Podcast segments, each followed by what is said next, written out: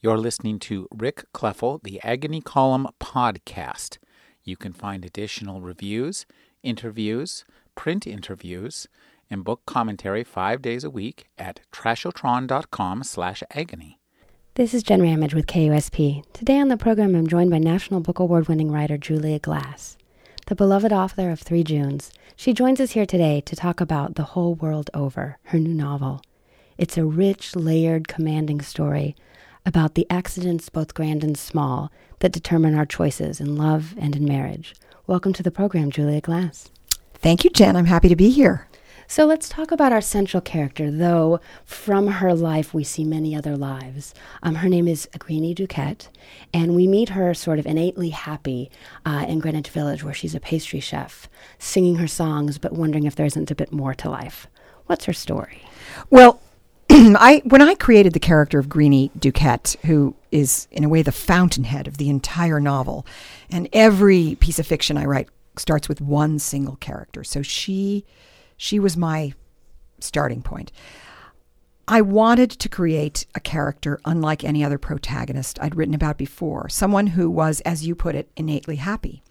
I think most characters I'd written about before were your typically lovable, neurotic New Yorkers who've either been in psychotherapy forever or ought to have been in psychotherapy forever. But she's a woman who has very few doubts and has been on the path toward success in her career and toward her family basically since she was a child. She's always known she wanted to be a cook. She now has a successful pastry business. She's married the love of her life. She has a four year old child.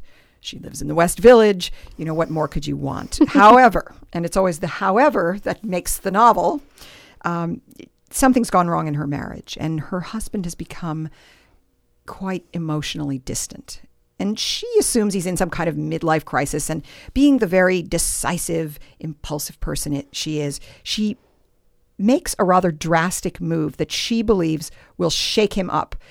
But what she doesn't know is that he has a guilty secret, and that's the source of his depression. Now, of course, the reader will find out that secret before she will, but the move she makes, which is to accept a job offer halfway across the country and go there with her son, expecting her husband to follow her, unleashes all the events of the novel. And in fact, this is um, an incident that is sparked by her a gay restaurateur friend, uh, Walter. Yes. Uh, the governor of New Mexico comes into the restaurant, has a piece of her coconut cake, and says, My God, I've got to meet this woman. Uh, he has a real sweet tooth, as many of us do. And in fact, your book is populated by delicious um, explorations yes. of those sweet tooths. yes, many, I, many cake descriptions in this yes, book. I, I, I've been criticized for that from many fronts by people who are dieting and by critics who are you know, who I guess don't have a sweet tooth, and we won't say what that means about them.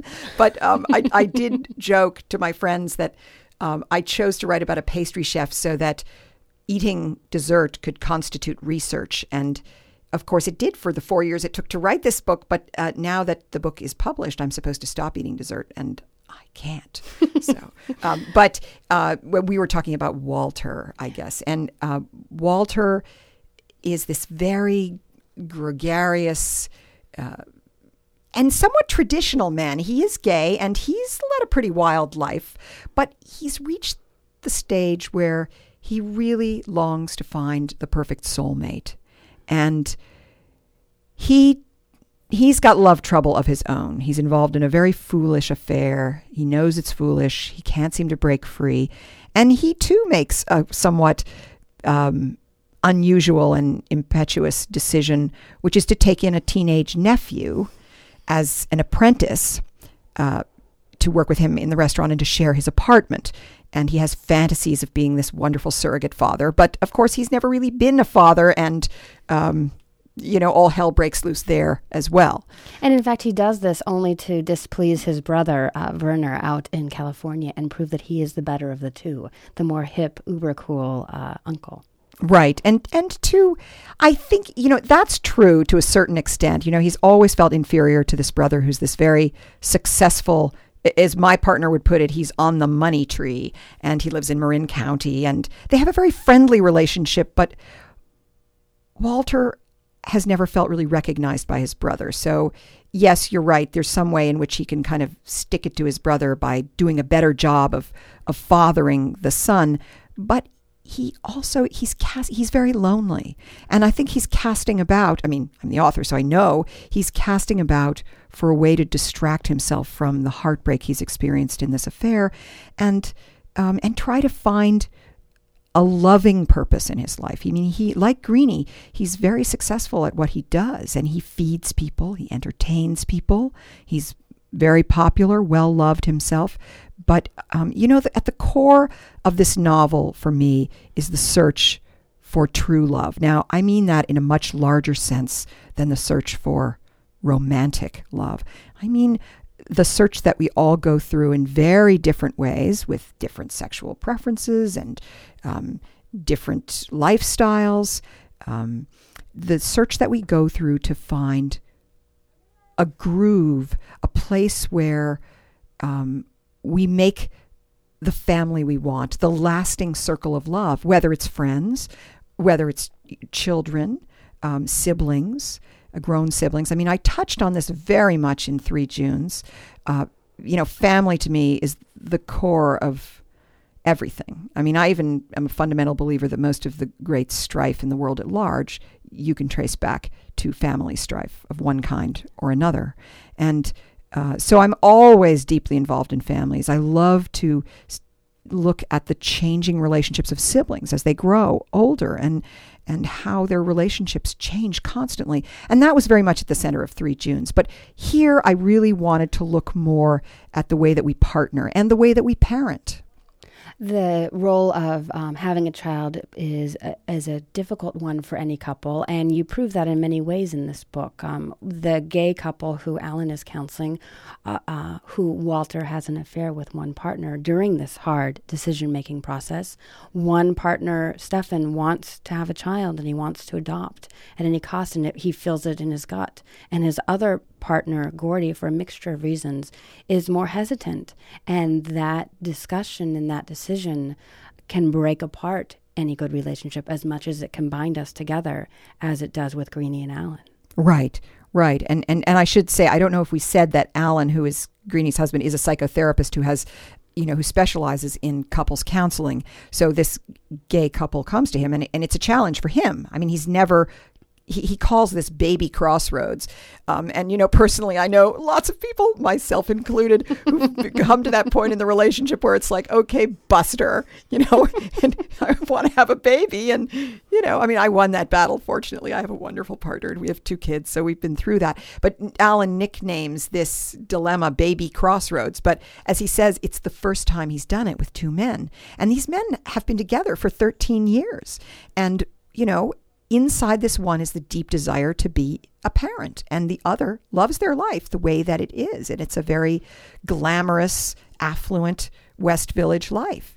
Um, so, there too, you know, although that's a fairly small subplot of the book, um, you know, unbeknownst to the one who wants to become a father, the other one is having this affair with Walter.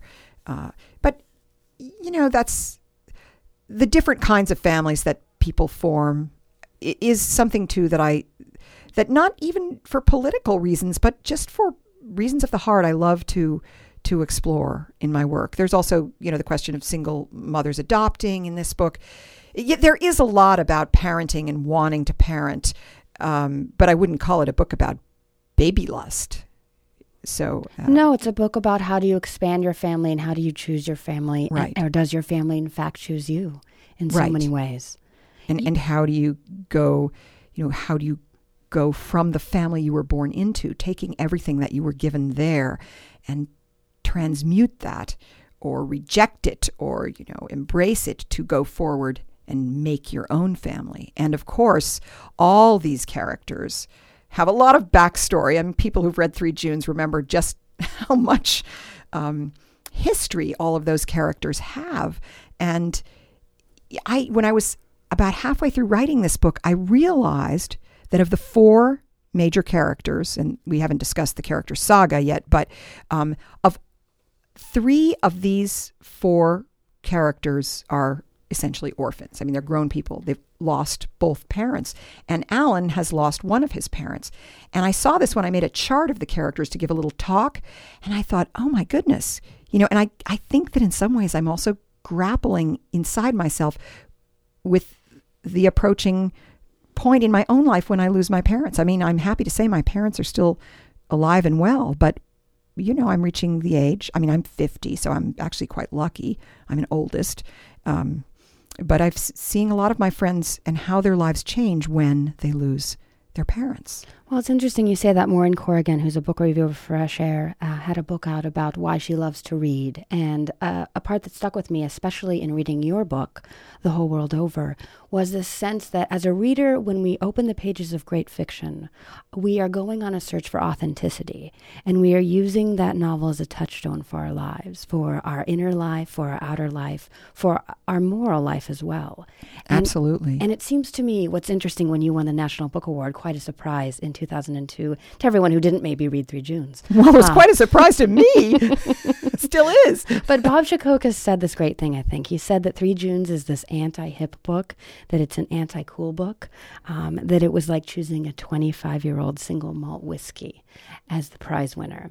And I think by that he means uh, the way that we now view fiction is that your books, both Three Junes and The Whole World Over, are just about the simple life decisions we make and how we go about in the world and how we make family and how we deal with the loss of our parents, how we just deal with life day by day. Right. And they can comprise 550 page page books where it seems that not a lot happens and yet the emotional life of each character is so deftly explored that we are forever changed by it and in fact called to recognize what's changing for us in those pages yes that's true i mean i, I think I just recently said I've I've been talking a lot about the reading of fiction because people ask me, do I think that, you know, the novel is dead? Do I think that there isn't good fiction being written? I think there's a ton of good fiction being written in in with more with a broader breadth of of style of orientation than there has been in a long time. What's endangered is the reading of fiction, and it worries me a lot. And I think that there's something fic- that fiction gives you that you can't even get from from the best memoirs. Which I mean, memoirs are very much in fashion, as we know, um, controversial though they may be. and I said to someone, you know, when you're reading a novel, it's as if you're sitting on a plane next to a stranger and you say hello to that stranger. And from just your saying hello, the stranger guesses exactly what town you grew up in. And you begin to have a conversation, and suddenly you realize that this total stranger knows all these things about you just be through the connections of your hearts. But you are strangers. And when you pick up a novel, you're reading the daydreams of a total stranger, of that novelist. And what happens is you think you're spying on these lives. I mean, there can be something wonderfully voyeuristic. And yet, suddenly you're seeing yourself. And it is such a surprise. It is so unexpected. It's very different from reading a memoir of someone and saying, well, gosh, I've been through substance abuse, or gosh, you know, I've been through you know a divorce and you choose to read it because you you usually know what it is you want to connect with in that memoir and i'm and i don't mean to badmouth memoirs there are some wonderful ones out there but a novel is an act of you know sort of blind faith that you feel you're going to be drawn into this world and you know that somewhere you're going to be slapped almost with this riveting connection that you did not expect. And it's much more moving, I find, when it comes out of left field that way. Well, you've said that fiction gives life its moral shape.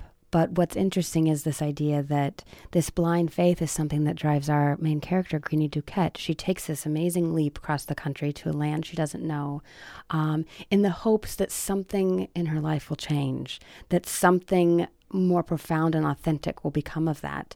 And in fact, a lot of your characters take this similar leap of faith and surrender themselves to the, to the plot, to the story, to the day by day struggle. It's an interesting concept, and um, I wonder if you could talk a little bit more about the ways that we watch this struggle through these characters' lives throughout that book. Right. Well, um, you look at, for example, you look at Walter also taking on Scott, this teenage boy who he feels is probably Right. pretty interesting. He's a poet from Berkeley. That's the context we get for his visit. Well, it's also, you know, Walter, as we know in this book, has just started dyeing his hair. So, you know, you can also guess that he wants some of that luster of that, you know, boyish cool to rub off on him when his, you know, Scott arrives with his big, shiny black guitar. You know, and here's this gay man hoping to settle down, but part of him, you know, wants to be this young hottie again. So, I mean, I think we all go through that where don't you i mean i whenever i now like meet a teenager and i have young kids they're 10 and 5 so i don't really have any teenagers in my life but if for instance we have a babysitter who's a teenager and i feel like if i can make some connection or if i can get them to actually pay attention to me it's like wow you know maybe i'm still young and vibrant but um it's like being on the playground again. Right, right. So, but but anyway, we we were talking about the characters' choices, and you know, sometimes I have characters who can't make those leaps, and I think Alan is someone who's paralyzed. It's tricky to write about those characters because you can't frustrate the reader too much, and when I made the decision to have Greenie go out to New Mexico with her son, leaving Alan, and I knew that part of the novel would be Alan's point of view, I thought, oh my goodness, I'm leaving this very depressed man all alone. How am I going to, uh, you know, keep his part of the novel lively? And that's when I introduced the character of Saga. And that um, is, Alan is waiting to buy stamps at a stamp mobile on Sixth Avenue in, in Greenwich Village, and this he sees this woman with a box of puppies, you know, looking like she's waiting for someone. Well, he helps her with this box of puppies, and he becomes fascinated by her because she seems rather ragtag, almost homeless, but she's quite with it mentally. And we then begin to see her point of view. And Saga is a woman in her early 30s whose life has been derailed by an accident, by a head trauma that has left her with some serious memory deficits. Although she lives, you know, she lives fairly well, but she she's not confident enough to live by herself, and she shares this big rambling house by the ocean in Connecticut with this older uncle who's a professor at Yale. But she kind of sneaks into New York City where she works with a kind of countercultural animal rescue group. So she forms this tenuous connection with Alan and and I had introduced this relationship as, you know, it's the writer's desperate act to try to get some more human contact in there so I'm not just stuck inside this man's head. Although I love writing Alan's Alan is a character full of doubts and he's a real agonizer and to tell you the truth at heart I'm really an agonizer too, so I had a lot in common with him. But she became a as happens for me often a much more fully formed character and her way of seeing the world not exactly passively but constantly testing reality around her. Because when you i mean i imagine that when you lose significant parts of your not just your memory but your ability to remember you're constantly trying to figure out what experiences of yours are accurate for everyone. Or you know if you if, if you experience something strange well is it strange for everyone or is it just strange for you because you've lost some important component of the connection to reality and and what's been interesting is that as this book has been out in the world a lot of people are very intrigued by this character in particular Well, she's a bit of a mystery to herself and to the Yes. reader. Um, she also sees, because she grapples with language and she's lost a lot of her vocabulary and her memory from this accident, um, this hit to the head, she sees language and words in color as if to remember them. There were a couple that struck me, though they always seem to stand out on the page in the whole world over. One was patriarch, which she saw as brown, a kind of temple of a world, a word, a shiny red brown, like the surface of a chestnut. She saw it in that color. And then another contingent, which was a mustard color for her, uh, rigged with bark, rough to the touch. So she's using all of her senses possible to remember the context and the meaning of a word. Right. Well, you know, I actually, I have to tell you something. I, I'm a little lazy when it comes to research, and I, but I also do research last. I think it's important to write as if you know what you're writing about. Then you go back and you fix it. And I never really did have that in-depth conversation with a neurologist about the pathology of her of her memory loss. and I, you know, I love words, and so I, I it was kind of self indulgent that I had her become this person for whom individual words are these experiences she can't control, where she sees them as in, with color and texture, and then, and I and and I thought to myself okay, even if it's not accurate, it's really metaphorical because I don't need to be completely accurate here. But the remarkable thing is that I discover now that there is a condition in which people cross sensory wires in their brain, and it's not really known why, and it's called synesthesia. And one of the most common ways in which it manifests itself is seeing words in color. For some people, actually, words call forth snippets of music. I mean, it just it means that different sensory receptors in your brain merge, as it were. Um, but that was amazing for me that I had actually made something up that turns out to be real. Fiction gives us truths. yes, yes. Well, it's interesting too. I mean, you wrote Three Junes and f- rather finished it and published it when you were 40, and before that had done a lot of editing for um, interesting publications and sort of slapdash articles on pets and and parenting and a mixture of things. But your major at Yale, and in fact, one of the other hats you wore was a painter, and I thought how interesting. Julia Glass is both interested in words and in color, and and I loved the way that Saga was too, even before we knew this was a condition. Right. It, it's true. I mean, that's, it, I always say the one thing I miss the most about being a painter is working so viscerally with color. You know, I love, you know, having those colors all over my hands and my clothes and, and, uh, and there's a, there's a dry quality to writing you can't get around. It's, it's a, it's a much more monastic form of work. But I, I do enjoy creating, recreating settings. Like the, the big house that Saga lives in was a wonderful place for me to, to create for the reader. Um, and, you know, as Fenno McLeod's bookstore in Three Junes was, which of course we see again here. I think I could not, could not stay away. and I, you know, I did not expect to have any of the characters from Three Junes recur in, in this book come back. And when I saw myself bringing Fenno McLeod back, I thought I was very suspicious of my motives. You know, I thought, well, I'm clinging to my old book, but it turned out to be a wonderful, you know, serendipitous choice that I made. And of course, you for those who love Fenno McLeod, you don't ever get to see the world through his point of view in this book, but but in a very quiet, peripheral way, he has he has an, an influence on the fate of some of the characters in this book. He certainly does. You wonder sometimes as a writer how difficult it is to give up these characters who you've sort of lived with in your head and in your home for years. You said that the whole world over took you four years to write. I imagine you miss a lot of these characters. You know, people ask me about that, and I hope I don't come across as too ruthless. But when, in, in both cases, when I've finished these novels, as much as I love the characters, I like to say that it's probably like sending kids off to college. I mean, well adjusted kids, in the sense that I always feel that I have sent my characters in, a, in the direction that's right for them. Um, that is, if I haven't killed them off, I suppose. Um, and they're headed for their proper destinies. And maybe they'll phone me once in a while and let me know how it's going. But I, I don't. I I'm fascinated by writers who return again and again and again to the same group of characters because, you know, with again with the exception of Fenno McLeod, that that has not been my habit. And already I'm forming a new cast of characters in my head for the next novel.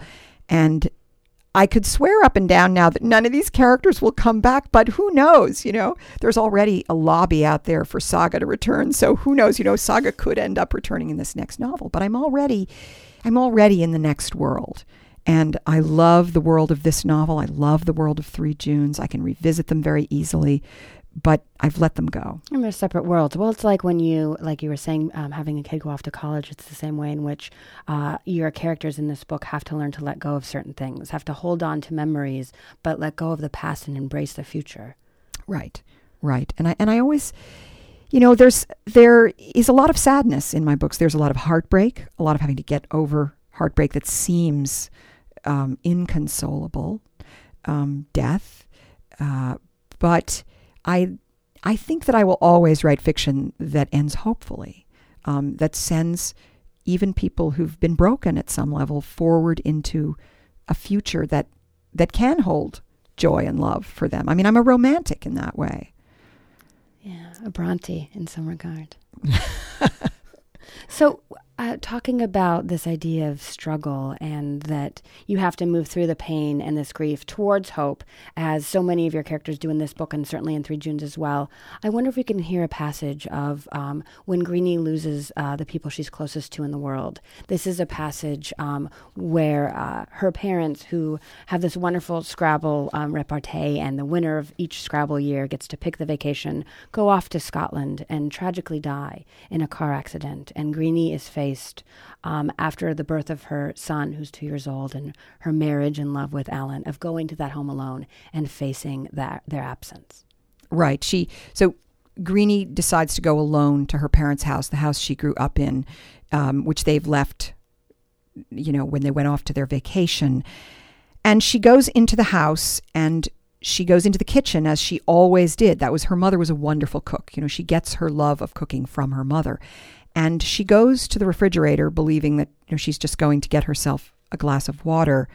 And first she examines the magnets on the refrigerator and all the little notes that her mother, who was a highly organized woman, had left for herself. And then she opens the the refrigerator and um, I, I guess I'll start right here. Greenie found herself mesmerized and briefly falsely reassured by the bric a brac of her parents' lives as of the moment they had left this house, and, knowing her mother, as of the moment they were to have returned. It felt as if the entire house were poised for that moment, still unaware of the terrible news. Reflexively, Greenie opened the right hand door and found that, efficient as ever, her mother had nearly emptied this part of her refrigerator. There were a dozen well preserved condiments in jars, but no eggs, milk, or juice to spoil, certainly no leftovers sprouting gray fuzz. But then she opened the left side, the freezer, and this was when she found her true sorrow.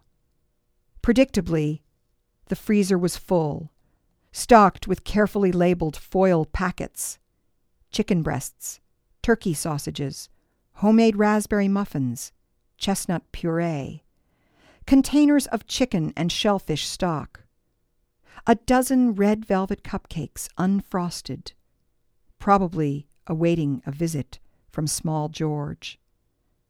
There was even a large plastic tub filled with blueberries picked in Maine the previous summer, destined for pies and preserves, and a special pancake sauce that George had just learned to adore the way Greenie always had. Looking into the smoky hum of the freezer, Greenie saw in its generous cargo all the mothering that had belonged every moment of her life till then to her and her alone, along with the grandmothering that would henceforth become the sole domain of Alan's well meaning but mostly hapless mother. She stood there a long time, clinging to the freezer door and sobbing, letting the cloudy chill bleed out into the room, flow heedlessly around her body she heard the inner workings of the refrigerator grind in protest. But still she felt incapable of closing the door, as if that act would be too unbearably final. After she closes the door, she calls out to Alan and asks him to come. And in that act, like so many acts, you end the book with 9 11 and the falling of the towers. And our characters, while we won't divulge who lives, who dies, are forced to reconcile this notion that we must live every day as if it's our last and we must move forward and embrace our families. Julia Glass, author of The Whole World Over, thank you so much for joining us here today. Thank you, Jen. It was a pleasure. You're listening to Rick Kleffel, the Agony Column podcast. You can find additional reviews, interviews, print interviews, and book commentary five days a week at trashotron.com slash agony.